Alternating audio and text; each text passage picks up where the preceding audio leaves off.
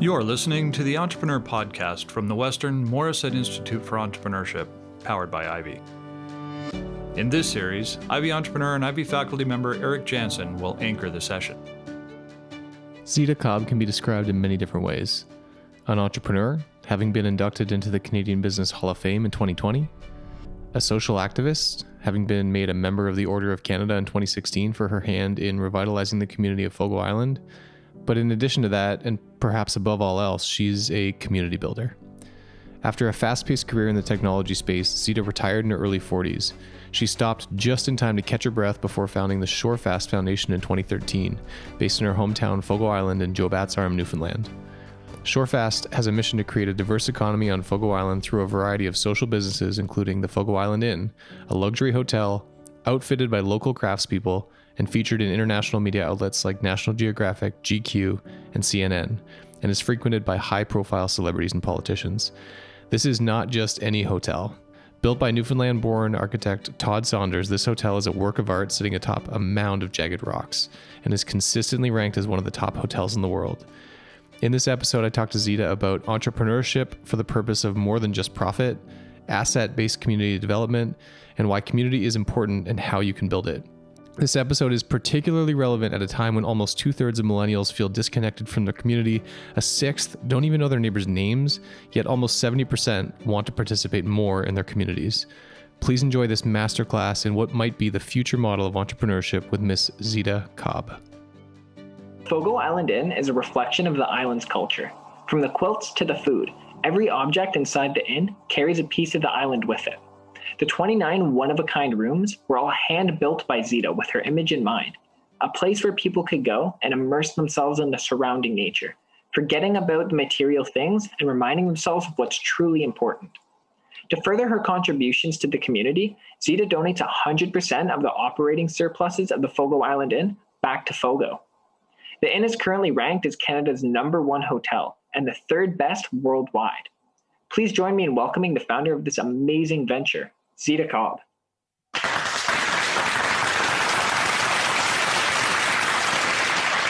I know you've had a lot of introductions in your day, Ms. Cobb, but what do you think?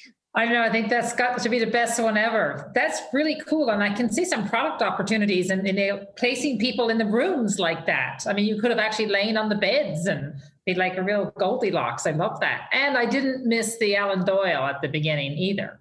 You took note of that. That's a per- oh, that's a personal playlist. Yeah. Oh, he's so he's such a great human. I mean, good musician too. So, if, if you don't mind, I wouldn't mind starting rewinding way back. So, a lot of the students in the class are 20, 22 years old. Where were you when you were their age? What were you up to? Well, let's see. I left Fogo Island when uh, I finished high school in 1975, and I came to Ottawa to study at Carleton. And uh, yeah, I graduated from Carleton when I was 20. So when I was 21, 22, I was working in Calgary in the oil patch. I mean, that is another thing that defines us Newfoundlanders, right? We all work in Alberta at some point in our lives. So I did right out of university. And how did you decide? A lot of students right now are sort of wrestling with what the first step looks like, and they build that up a lot in their mind. So, how did you decide what the right first step was for you right out of university? You know, I I don't know that I, I wasn't being all that strategic about. Uh, I just wanted to start, and I'm sure you'll feel the same way. But the most important thing about the first step is that you take one, any step, and it doesn't have to be the one that's going to define what you'll do next. But um, I arrived in Calgary in the fall of 1989 after having actually it's a longer story, but my roommate I from university bought a used Ontario Hydro van for eight hundred dollars one of these things that, as they say, burn more oil than gas, and decided we were going to go and see North America, all of it. And I'm not sure we saw all of it, but we saw an awful lot of it. And the van broke down uh, on a big hill uh, out near Cochrane, Alberta, on the way into Calgary, if anybody is from that part of the world. So we thought, well, we better get a job because her mother wasn't going to send us any more money, and I had none. So we looked for jobs. Can you imagine in 79 in Calgary, which was boom time? You, you really just had to be kind of show that you were alive to get a job. And so I started working at Texaco, which was uh, called the Ugly Sister for a good reason, too, I might say. And then I stayed there. I mean, there are a lot of, it was such a crazy time. You know, they used to say that uh, most people change jobs three times a week at that point because pe- there was such competition to hire people. And so I moved from Texaco. I stayed longer than a day. I think I stayed a couple of years and moved to Shell. And I really realized uh, very quickly that, in fact, it was a moment like this. You're all studying business, I think, right? Yes. Yeah. Okay. I was doing oil and gas accounting. And when I was at Shell, my job was to do the final month end close so we could send the financial statements to The Hague, which all sounds very glamorous. But really, what it comes down to is you're there at two in the morning, standing in a whole bunch of cubicles. You're the only one left. You and, me, and the cleaners have arrived to get this thing sent off on time. And I looked around me and I thought, wow, if I stay here for, I don't know, five years, and I was sort of in the center of the uh, the Shell Tower is is at fourth and fourth, and I was in the center of the big grid of of cubicles. I thought if I stay here five years, I could get I don't know ten feet closer to the window, and if I stayed ten years, maybe I would get within a foot of the window. And if I really stayed, if I was really lucky, I'd get an office next to the window. And I thought, this is not how I want to spend my life. For what? And that's what I would say to anybody starting out uh, a career you really have one, ultimately, one currency, and that's your time. And the most important decision we make every day is what the heck you're going to do with that time. And certainly don't wish it away, but don't waste it away doing something that doesn't mean a lot to you. So I started working for tech companies, small companies. And uh, yeah, then I took another step and another step.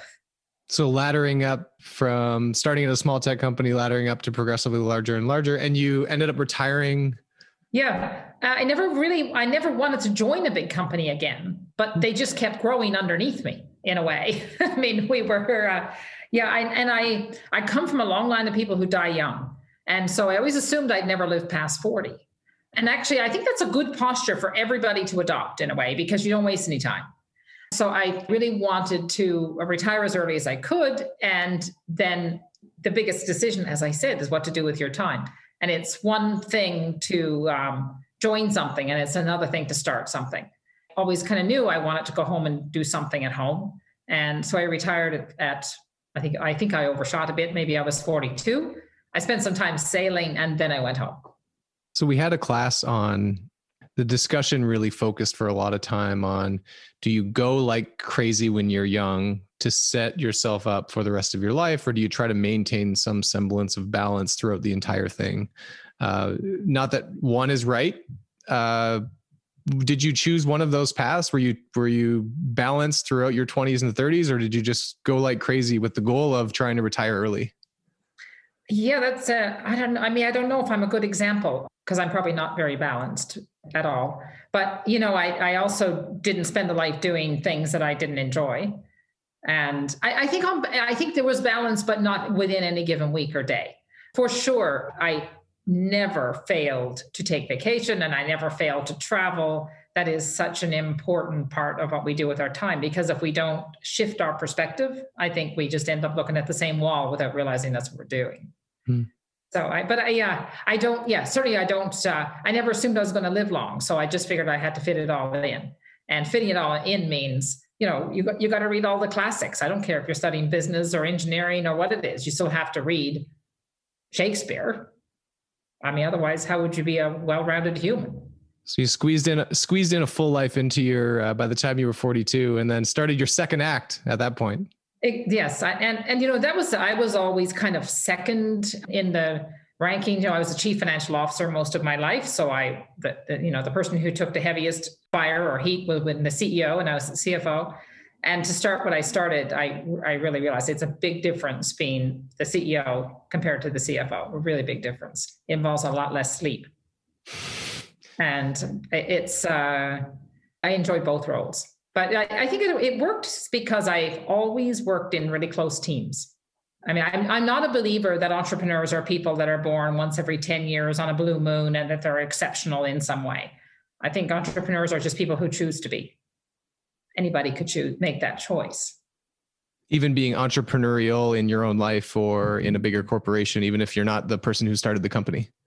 Exactly, exactly. Being entrepreneurial means looking at what is in front of you and deciding that it can be better. It can be done better. It can be approached better and then having the energy or or caring enough to say i even though i don't quite know how to make it better i'm going to dedicate myself to that and you know this is the other thing. When you actually commit yourself to something the world always moves with you. The, but the world doesn't move with dabblers. And so many of the people who will say to me yeah you know i tried that and it didn't really work. So like yeah well you dabbled. Didn't go all in.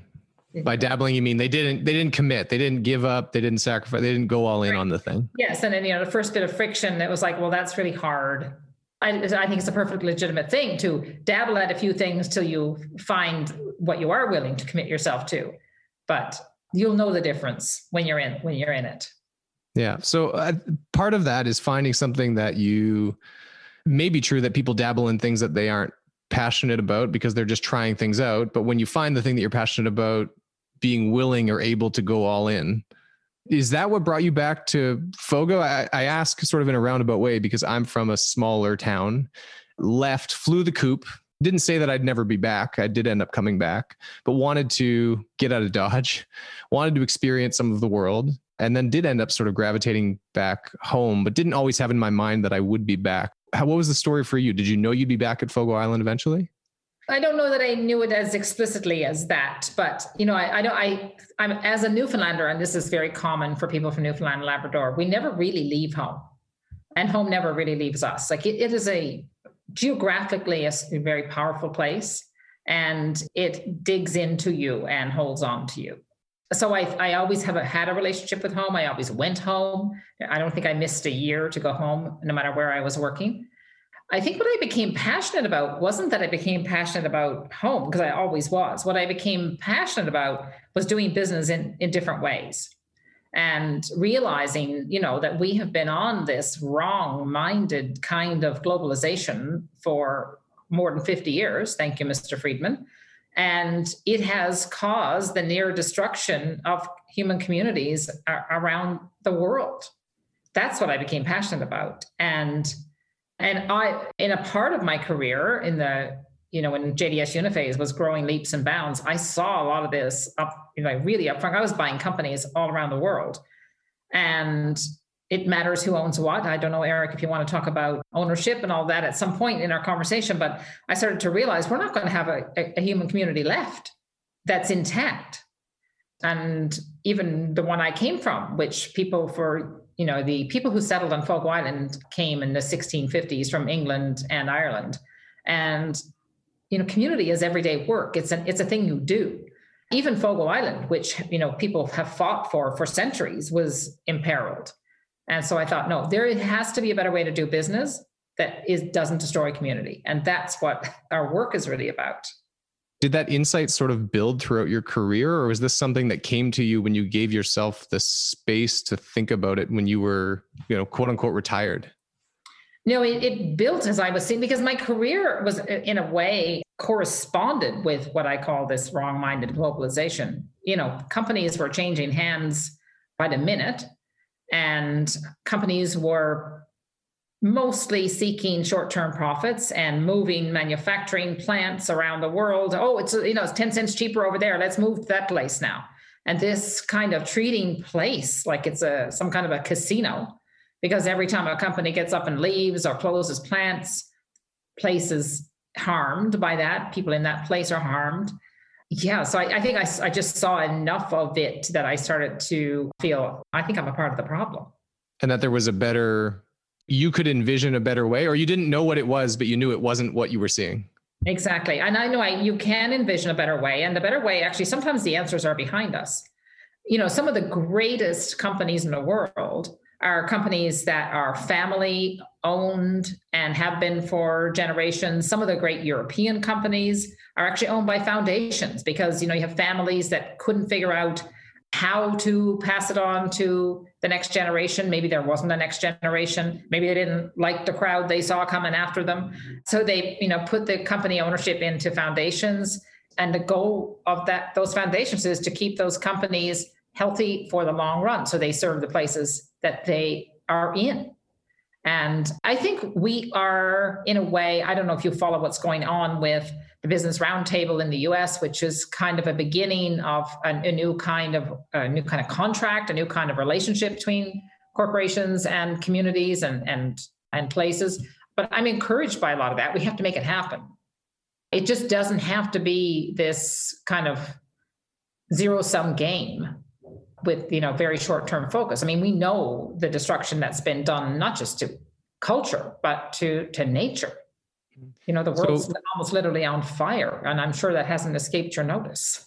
No, and what a huge goal or what a huge thing to try to look at and change. And I think what you've done is starting a business is hard, changing people's minds is hard. What you've done is monumentally hard where did you start? Like when you you you took some time, you had the space, you were something wasn't rubbing you the right way about the way that business was done. It's not sustainable. Where did you even start to make change in the way that you envisioned? Mm-hmm. Well, first thing I did was go home. And I started what really turned into a seven year conversation with the people on Fogo Island. And many I knew, but many I didn't because I'd been living and working away for 30 years at that point. And I think people understood what we wanted to do was build another leg on the economy, but do it in a way that's respectful of the, the inherent assets that are there. And yeah, I, the first thing I did was uh, get myself educated about asset based community development. Like, what is that? Because typically, what happens when a community gets into trouble, in come the helper people and you know what's what's wrong with all you people? Well you know well we don't have much education. We're poor. We, we you know we don't have good health. All of these litany of of liabilities. But nobody ever built a future based on what they don't know and don't have. And so when you really learn to do asset based community development it's like somebody turns a big light on in your head because you can actually see what the community has. What do we have here? I mean, a lot of people looked at a place like Fogo Island and would have said, there's nothing there. I mean, the, the cod are almost all gone, and the population is aging, and the young people have all left, and on and on and on. But if you have the eyes, because it's everything starts with with that you have to believe something is possible, of course. But if you have the eyes to see, you ask these questions. These are the basic questions of asset-based community development. What do we have? Surely we must have something. Okay, what do we know? Do we know anything? What do we love? What do we miss? And what can we do about it? And as soon as you get to what can we do about it, well, now you're already kind of starting a business, really.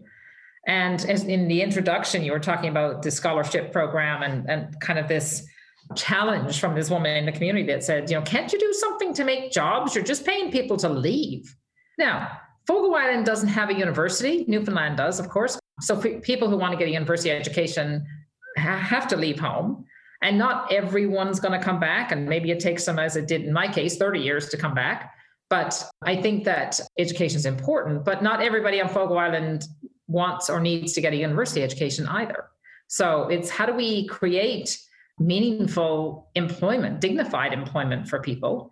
And you know like communities have done uh, all kinds of pro, you know projects around well around the world and around Canada, like call centers and all kinds of things to try and create economic activity. And I'm not here to say that any of it is bad as long as it's not polluting, I guess. But but I think there is a real chance. I don't know if have you studied you know what is called now regenerative economics. It's sort of beyond sustainability. Sustainable means please don't do your business in a way that breaks things. Regenerative means do it in a way that actually makes things better.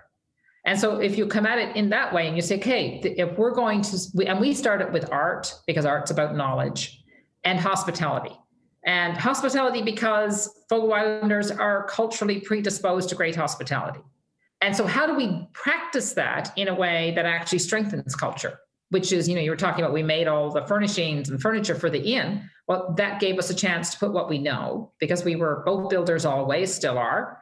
And textile artisans always still are. And so by giving a demand for that and giving a showcase for that, well, now we have more people building boats and making quilts and hooking mats and knitting and all of that because there's a need for it. I mean, it's kind of relevance of knowledge through use as opposed to going out and buying bed coverings from someplace far away. Why would you do that? And I think what is happening, and I think COVID is actually, in some ways, making us more aware of the local. And I think what, I, and I'm not advocating a world in which everybody just retreats into some kind of awful nationalistic kind of posture. What I'm advocating is what Gill-Chin Lim, who was a, a, most remarkable man who unfortunately died too early, he was an urban planner. And he said, We have to figure out how to create a global network of intensely local places.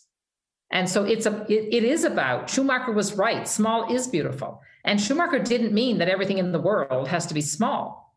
What he meant was you get too big by making a whole bunch of smalls and networking them together. You know, I've never believed, and maybe this is like, you know, now I'm revealing my generation as being so different from yours, but you know, when I was your age, people were talking, oh, you know, I'm a global citizen. I mean, that's that's BS. There's like there's no such thing as a global citizen. Nobody can love the whole world at one time. You can love a place at one time. And the way you get to a strong world is place by place and then networking them all so that we have intelligent commerce, we have intelligent exchange of ideas. And never better than now because we have the telecommunications technology to do some of this that we couldn't do before. And so I think this question of how do I belong to the world? Well, I need to belong where I, I need to belong to myself first. I need to belong in my own body. And then I need to belong in my local, whatever that is, my local community. And then I belong to my regional and so on. That's how I belong to the world. I have no idea how I got there, Eric. What no, this is this is at the beginning of that. this is what this is what I was hoping for. This is great. So the original conversation when I reached out to you was that my wife and I are we are passionate about community and you are very outspoken about the importance of community. We are also the people who've moved around a lot and have traveled a lot. And I'll be honest with you, I don't know where home is right now. I'm in a physical space called London in my basement.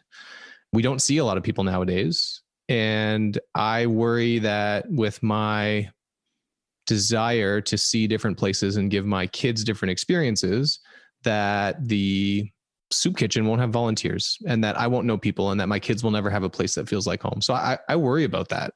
Mm-hmm. Well, I think, and I have traveled and lived in lots of places as well. I think that it starts with understanding a com- community is a physical, tangible, geographic place where you happen to be with other human beings. So if you're going to spend, I don't care if you're only spending four months in Toronto or where wherever you are at any moment, you are part of that community, even if it's not a forever time. And community is a place. Start well, don't forget it's not and people talk about online communities. There is no such thing as an online community. There are online networks, and they are hugely important. They are not communities. If your house catches on fire, you need the person next door to come over and help you. And so I think, and community is it is a very complex adaptive coalition if it was properly understood. It's a place that humans come together to fight, to compromise, to muck along together in, in some kind of shared understanding of, of fate, F A T E, about how the future is going to evolve in that place. And so my relationship with Fogo Island has evolved over the years. I finished high school there, and then I was mostly gone but I, I participated in the community when I was able to be there. And so I actually gave a talk once in a big city and someone said to me at the end of the q&a they said well you know you're really lucky because you know you live in a place where there is a community. And i said well where do you live? The moon? And he said no no i live in this suburb you know. And i said well okay. Uh, do you know the people who live next door? Well he didn't. I said well that's easy to fix right Here's an act of community. Go next door, say, hello, my name is Eric. I live next door. If I can be of any help to you, this is my number. You can reach out to me. Hmm. Get to know people. That is making community. Hmm. And for the time you're there, how, I mean, I think you got to teach your kids how to participate. Community is made by participating. And so, well, for the time you're there, wherever you are, show up, hmm. give of your time. It's funny. I have uh, I I had a company in the home security business. So we did surveillance cameras and alarms and those sorts of things for residential and commercial. And uh, of course, I had the most secure home in the neighborhood. Right, my house was decked out with all the equipment that I could get. And yet there was a time where I went on vacation and I left my garage door open. And it, my neighbor, Peter, local lawyer uh, involved in local community theater, came over, hit the button, and shut my garage door for me. Like it took a, the technology can't trump the physical human just caring enough and trust. Actually, we had such a relationship. He lived across our alley that he was comfortable enough to poke his head in, say, This looks weird that their car's not here. I'm actually going to cro- close the garage door. It's just a small action, but it really made me realize like, when I saw an article that something like 90% of millennials actually don't even know their neighbors' names, we need neighbors still. You can't out technology needing people. You know, it's a question of friction. This is that you cannot. And I think that is the danger of technology. And of course, you know, JDS Uniphase, a company I spent most of my career with, we made little optical devices called WDM, wave division multiplexing. They are the enabling optical bits for the internet. And, you know, we used to dream, you know, we're, we're, we're contributing to the creation of some kind of agora that, you know, people are going to be together with each other in new ways, which is a little bit true. Now, what we hadn't anticipated were the platform monopolies that were actually going to manipulate and control our, our very lives. But that's another story. And the thing about the internet or being online, it is frictionless. I mean, we're together here for a short time you know, I don't have to worry too much that oh gosh, now I have to call that fellow back because you know he he's expecting me to pick up his kid or whatever it is. Community takes a commitment, and it's relationships take commitment. Real human relationships are sometimes a pain in the butt, but that is where actually richness lies. And the quality of anybody's life is the quality of their relationships. And the quality of our relationships is the quality of our attachments. And I think our most important attachments start with place. And you can be attached, I feel actually quite attached to more places than just Fogo Island. But I mean, when, and all the places I've lived, I have formed a relationship with those places as a, I don't know, it's, it's kind of a habit. I think it's a Newfoundland thing. It's like maybe we're just nosy and you want to know who's next door. And, and, and of course, when you pull a thread and I, and I, you know, I see Andrew there and I want to know who, who are you and, and what's your story? Well, my life just gets better from that. Like, I think it's, it's seeing each other for what we are, which is enriching. Like choose always is hard because it has more friction. It's hard to choose the real over the hyper real. I mean, he being off on the couch with a steady diet of Netflix doesn't demand a whole lot of us. Doesn't give us much ultimately either. It's pretty unsatisfying. Zita, do you know why people follow you? You, you did a really hard thing. You started a really hard thing, but there's of course a team behind it. I tried to do some digging and talk to some people. They have some theory. I talked to Todd Saunders. Are you uh, to Todd? Talked to Todd. I know that you still keep in touch with him almost on a weekly basis. He said, we like, do. what? Wonderful human. How did you get people to follow you, or why do people follow you? Well, I, actually, I, I, don't know. Did you find out any answers to that? I, I, don't, I don't know. I think that uh, maybe they feel sorry for me and they think, oh my God, she's taken on such a big thing. I better help her. And, and that's fine. I, I, take that. yeah, I, I think the way I look at things is I try to understand. I have this ability, I think, and I think it comes from my father, to zoom in and zoom out. And we all can practice this, which is zoom into the smallest possible element. And I talk about cauliflowers a lot. If you think about a cauliflower, so when I left Newfoundland, I went to Ottawa, as I said earlier. I had never seen a cauliflower because we could grow everything we ate, but we never grew cauliflowers. And I, I got a job as a part time job working at Goldstein's IGA on Elgin Street in Ottawa. Anyone's from Ottawa. And out comes along my cash one day comes this thing I'd never seen cauliflower. And so if you inspect a cauliflower, you start to realize that it's a fractal, right? It's a beautiful pattern that repeats and repeats. And at the time, I was just starting to study business, and I had witnessed the near loss of Fogo Island as a place because of the industrialization of the fishery. And I came to understand that Fogo Island is one tiny little floret and Ottawa Ottawa's a bigger floret, and Toronto's a bigger floret, and Mexico City is a bigger floret, and keep going. But all of these florets, are, this is where we live, they're all held together by the stem that makes the cauliflower.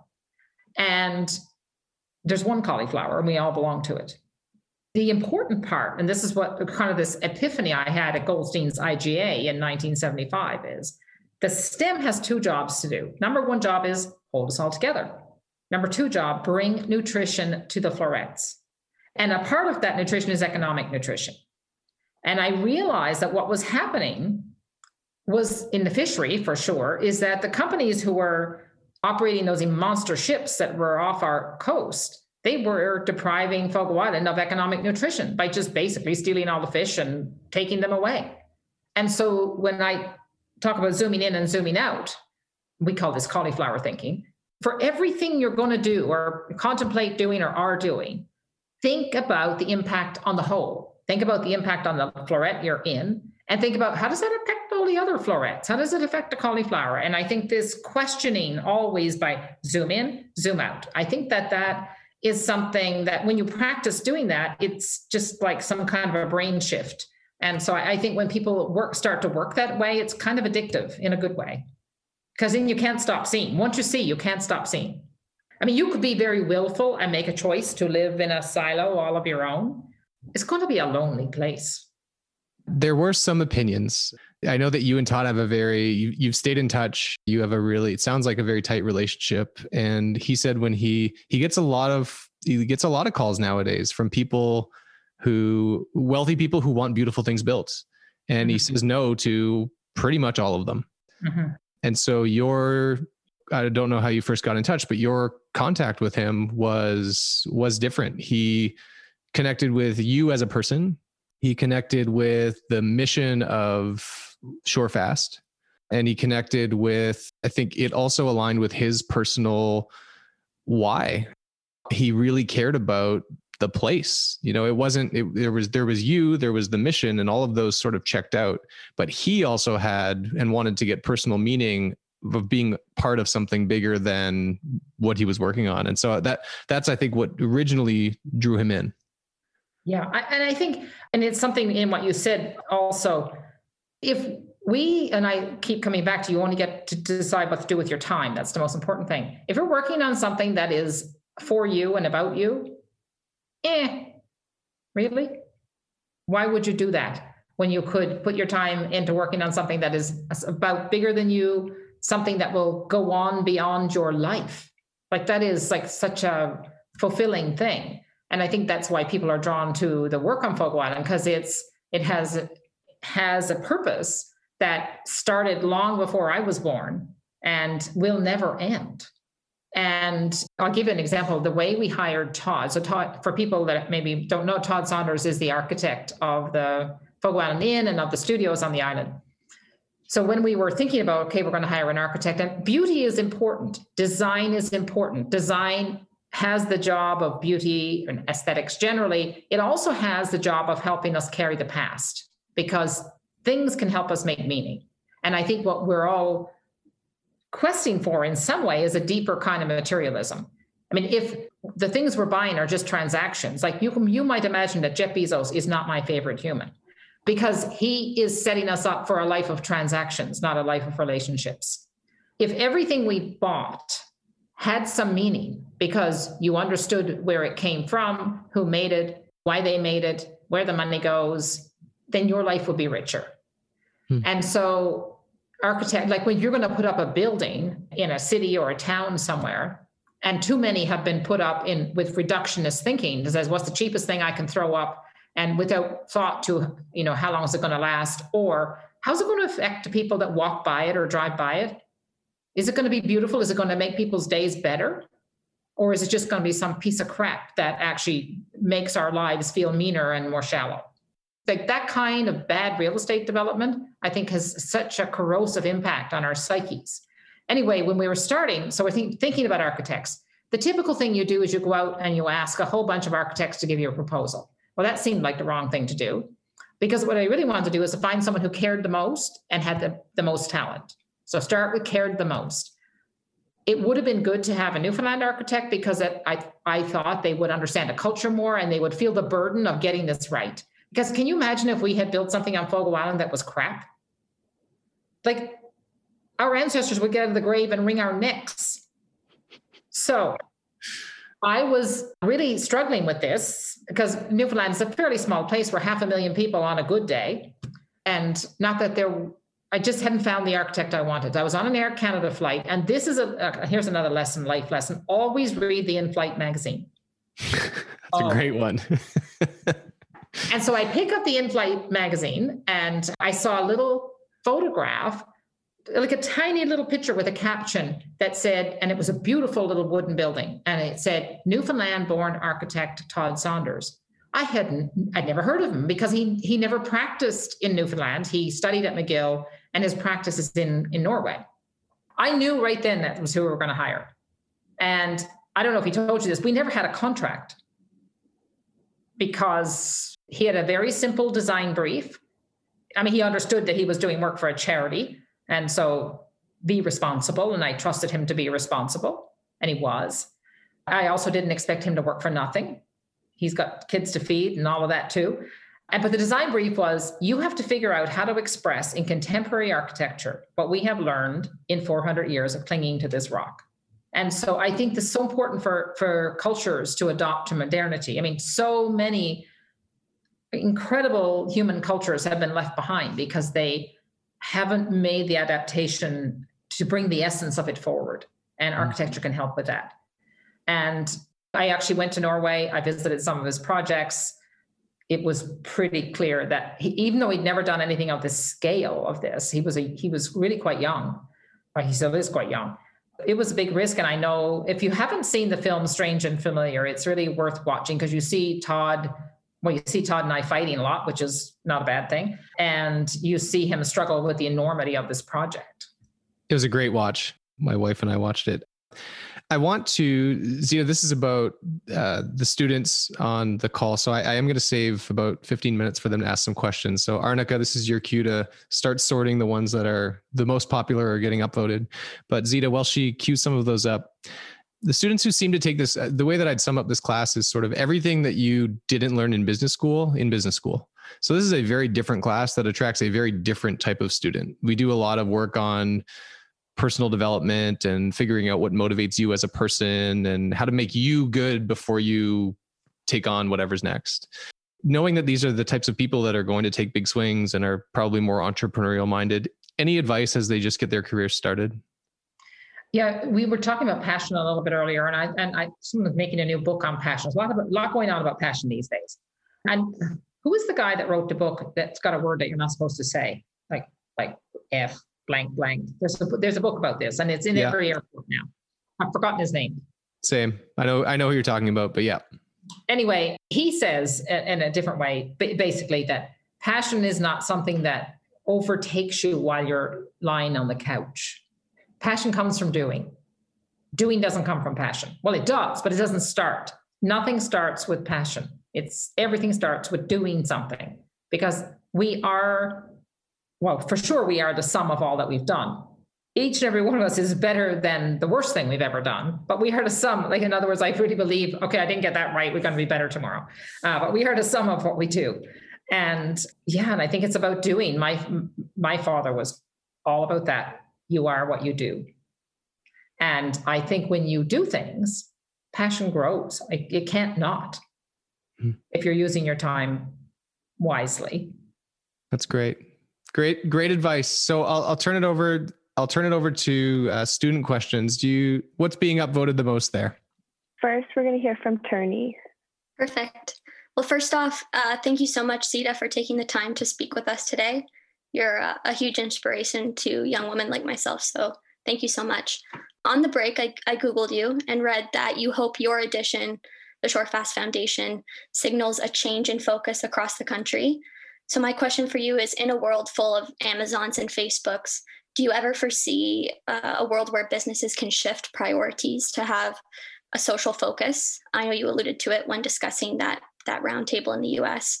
And then, mm-hmm. additionally, how can we as consumers and hopeful future business leaders spark that transition towards triple bottom line accounting? I do believe, Tierney, that that companies can change will change, but the change starts with you and me. And I was on a talk a little while ago and I was recommending a book, which I'm going to recommend that book to you right now. And the book is called The Third Pillar. By a fellow, he's an economist. His last name is Rajan. His first name is a really long name, but he calls himself Raghu, Raghu Rajan. And I think he's based in Chicago now. He may have been the economist for the IMF. I'm not exactly sure. But anyway, the third pillar, his premise is society is based on three pillars government, business, and community. And and I, we talked about this earlier that when we hollow out the pillar called community, we're putting us all in trouble. And business really can't succeed, and nor can government in anything we do. None of the climate change initiatives are going to work unless they land where people live and get uptaken. Anyway, I was recommending this book, and then someone said, oh, "Well, I'm going to get that. I'll get it. I'll have it by tomorrow." And I said, "How are you going to get a book by tomorrow? We're in a friggin' pandemic." Oh, I'm going to order it from Amazon. Like, just a second. Didn't we just spend an hour talking about community and the importance of local business and the importance of where the money goes? You are not ordering it on Amazon. Jeff Bezos will change when we stop buying stuff until he changes. He could get up tomorrow and decide to turn Amazon into a social business. It can still have a for profit motive. And I do believe that capital deserves a return, all of that. But he, he could run it as a social business, meaning cognizant of the whole cauliflower, making sure, like, for example, what if he wrote an algorithm that promoted things close to you and promoted small producers? What if he did that? It could be a game changer. I still don't think you should buy from Amazon, but he, but it could be run, and so could the WalMarts. They could be run a lot more responsibly toward people and planet than they are. But we are the ones we can't buy from them and then complain about them. I'm not saying you do that, Tierney. And I think there are uh, business people that do care and are willing to make the turn. We just have to stay with them as they make the turn. I mean, you know, the whole idea of fast and cheap is deeply seductive, and that's what he knows. Thank you. As much as I want you to read the book, I think it's perfectly fine if you wait a week to get it. I'll wait the week. I'll wait the week too. Um, next question is from Andrew Day. Yeah, thanks, Zita, so much for coming. I found the pieces on community that you talked about very interesting. My question was basically just could you expand on the the impact of globalization on community and well-being? The second part of my question was can we have the benefits of globalization while maintaining community? And what would the change look like that's that that would be necessary in order for that to happen? Mm-hmm. i think if we see the world as a whole construct of ors and i know in business school we get taught a lot of you know it's an either or decision i don't see the world as either or i see the world as and and if what i'm feeling is an or that tells me I need to go down a level, that I'm working at the surface. So I think it's an and. And I think the the kind of localizing the global is the process we're going through. I think it depends on if we just want to talk about commerce for a moment. I think if we are buying, if for let's take a bed covering because we've been talking about it. If we are buy if i need to buy a bed covering and i am living in a place which is actually pretty skilled at making bed coverings although they're not the the least expensive bed coverings in the world i should buy a bed covering from there. Now on fogo island i let's say i want to buy i don't know an electric stove. Hmm. I'm probably not going to buy it from the local and i and I, as i said i'm not all about let's be nationalistic and so I think the amount of things crossing oceans needs to go down. It needs to go down for the climate, if nothing else. It needs to go down so that we can stimulate local economies. And so I think we we need to be more thoughtful about what's moving. I think we need to have trade agreements that have more to do with an intelligent planning of who's best at what and where and how things should flow as opposed to companies that are just chasing around the planet to get cheaper, cheaper, cheaper, cheaper, cheaper.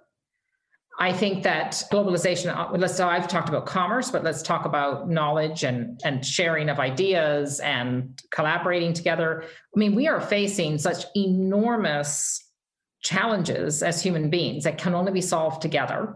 And we need to belong together in the big cauliflower to do that. I, I really believe that we need to strengthen some of our global institutions and uh, even though they've come under lots of pressure from wrong minded politicians in recent years. I think these are really important ways of collaborating. And so I, I, think it's we just need to be more sensible about and, and think about what we're buying and how we're participating in the world. And it is one world, it's one cauliflower, but it's got to be made up of healthy little florets. So I think it's an and.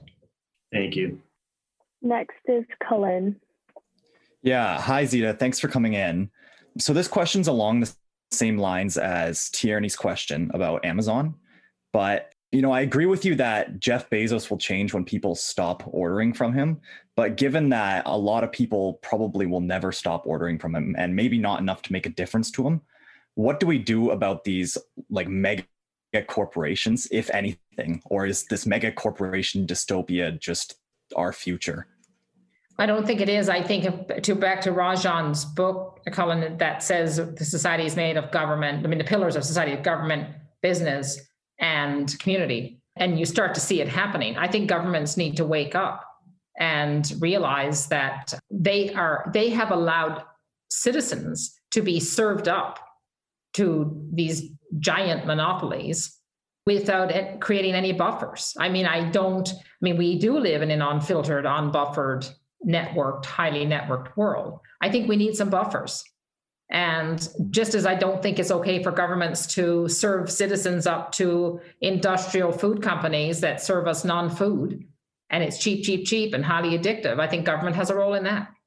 And I think we're beginning to see governments wake up. It's not going to be easy. There's a, a great Canadian designer, Bruce Mau. I don't know if you know his work. He's from Sudbury, another beautiful community anyways, and Bruce, he's in Chicago these days, I think, but he said, you know, the people that uh, we need to regulate, and to the question you're asking around platform monopolies, he said they operate like liquids.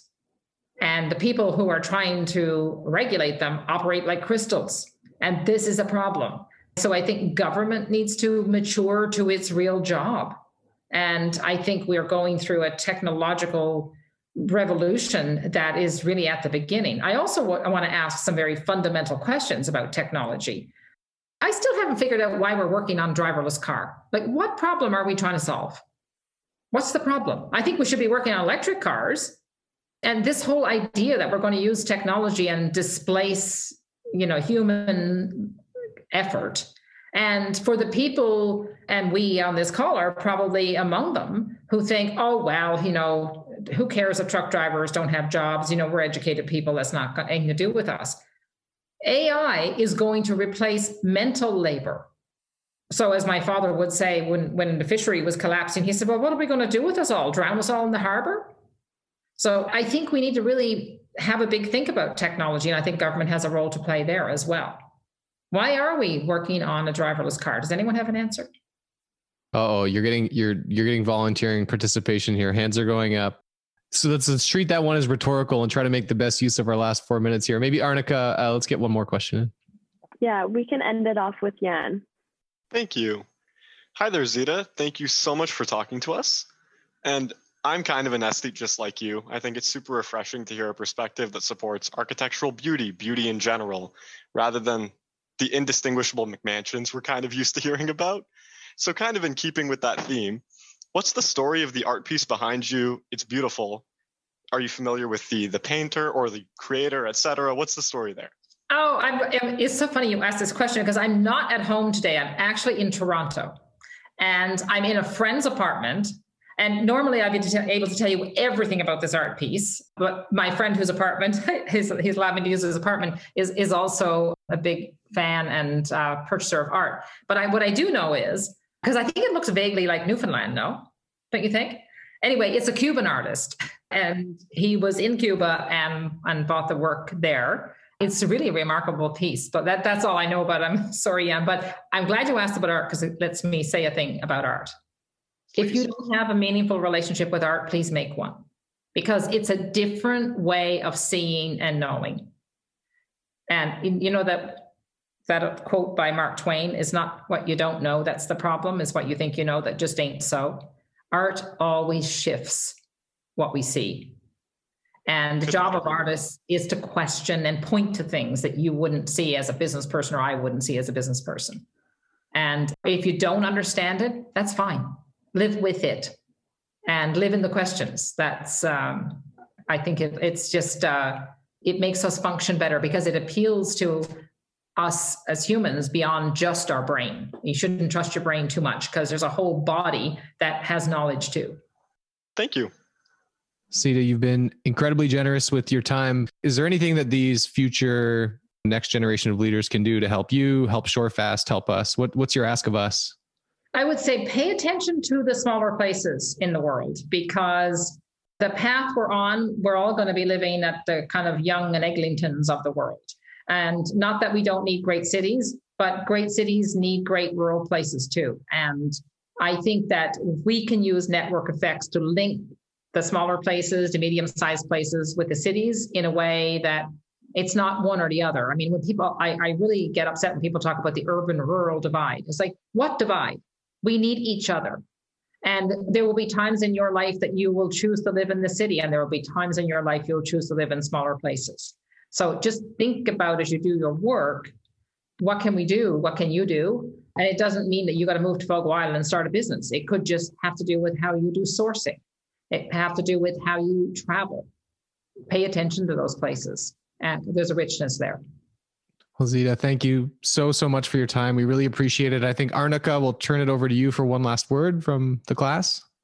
Yeah, I think Kyle's actually going to give us the last word. Go for it, Kyle. Yeah, thank you so much for your time today, Zita. You've shared a very unique story with all of us. And I think all 60 of us are going to walk away from this class with some new perspectives to think about for a long, long time. So, as a small token of our appreciation, we'll be making a $40 donation to Shorefast.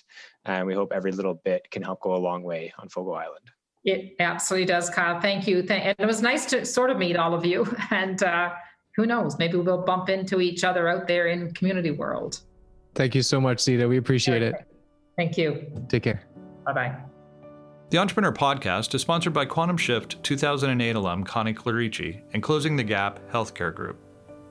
To ensure you never miss an episode, subscribe to the show on your favorite podcast player or visit entrepreneurship.uwo.ca slash podcast. Thank you so much for listening. Until next time.